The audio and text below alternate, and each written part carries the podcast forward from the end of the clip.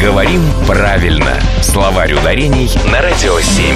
Итак, доброе утро. Это словарь ударений. Вместе со мной в студии наш эксперт, главный редактор интернет-портала Грамота.ру Владимир Пахомов. Доброе утро, Владимир. Доброе утро. Я вот тут подумал, а не замахнуться ли нам сегодня на Вильяма нашего Шекспира? понимаете? Замахнемся. Замахнемся. Хорошо, ну если уж замахиваться, то давайте замахнемся на самое мое э, любимое произведение у него. Давайте на Макбета. Или не получится на Макбета? На, на Макбета не получится. На Макбета получится замахнуться, если мы будем читать Лескова. А если мы будем читать Шекспира, то надо замахиваться на Макбета. Так. А дело в том, что по правилам произношения в английском языке а, надо говорить Макбет, приставка Мак никогда не бывает ударной. Ну, нам же не приходит в голову Пола Маккартни назвать Маккартни.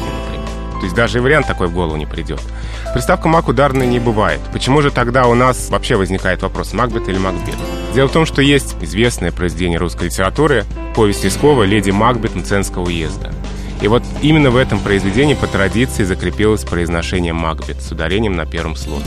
И словари разводят эти варианты. Нам тоже вслед за словарями надо эти варианты разводить. Если мы имеем в виду повесть Лескова, мы говорим «Леди Макбет».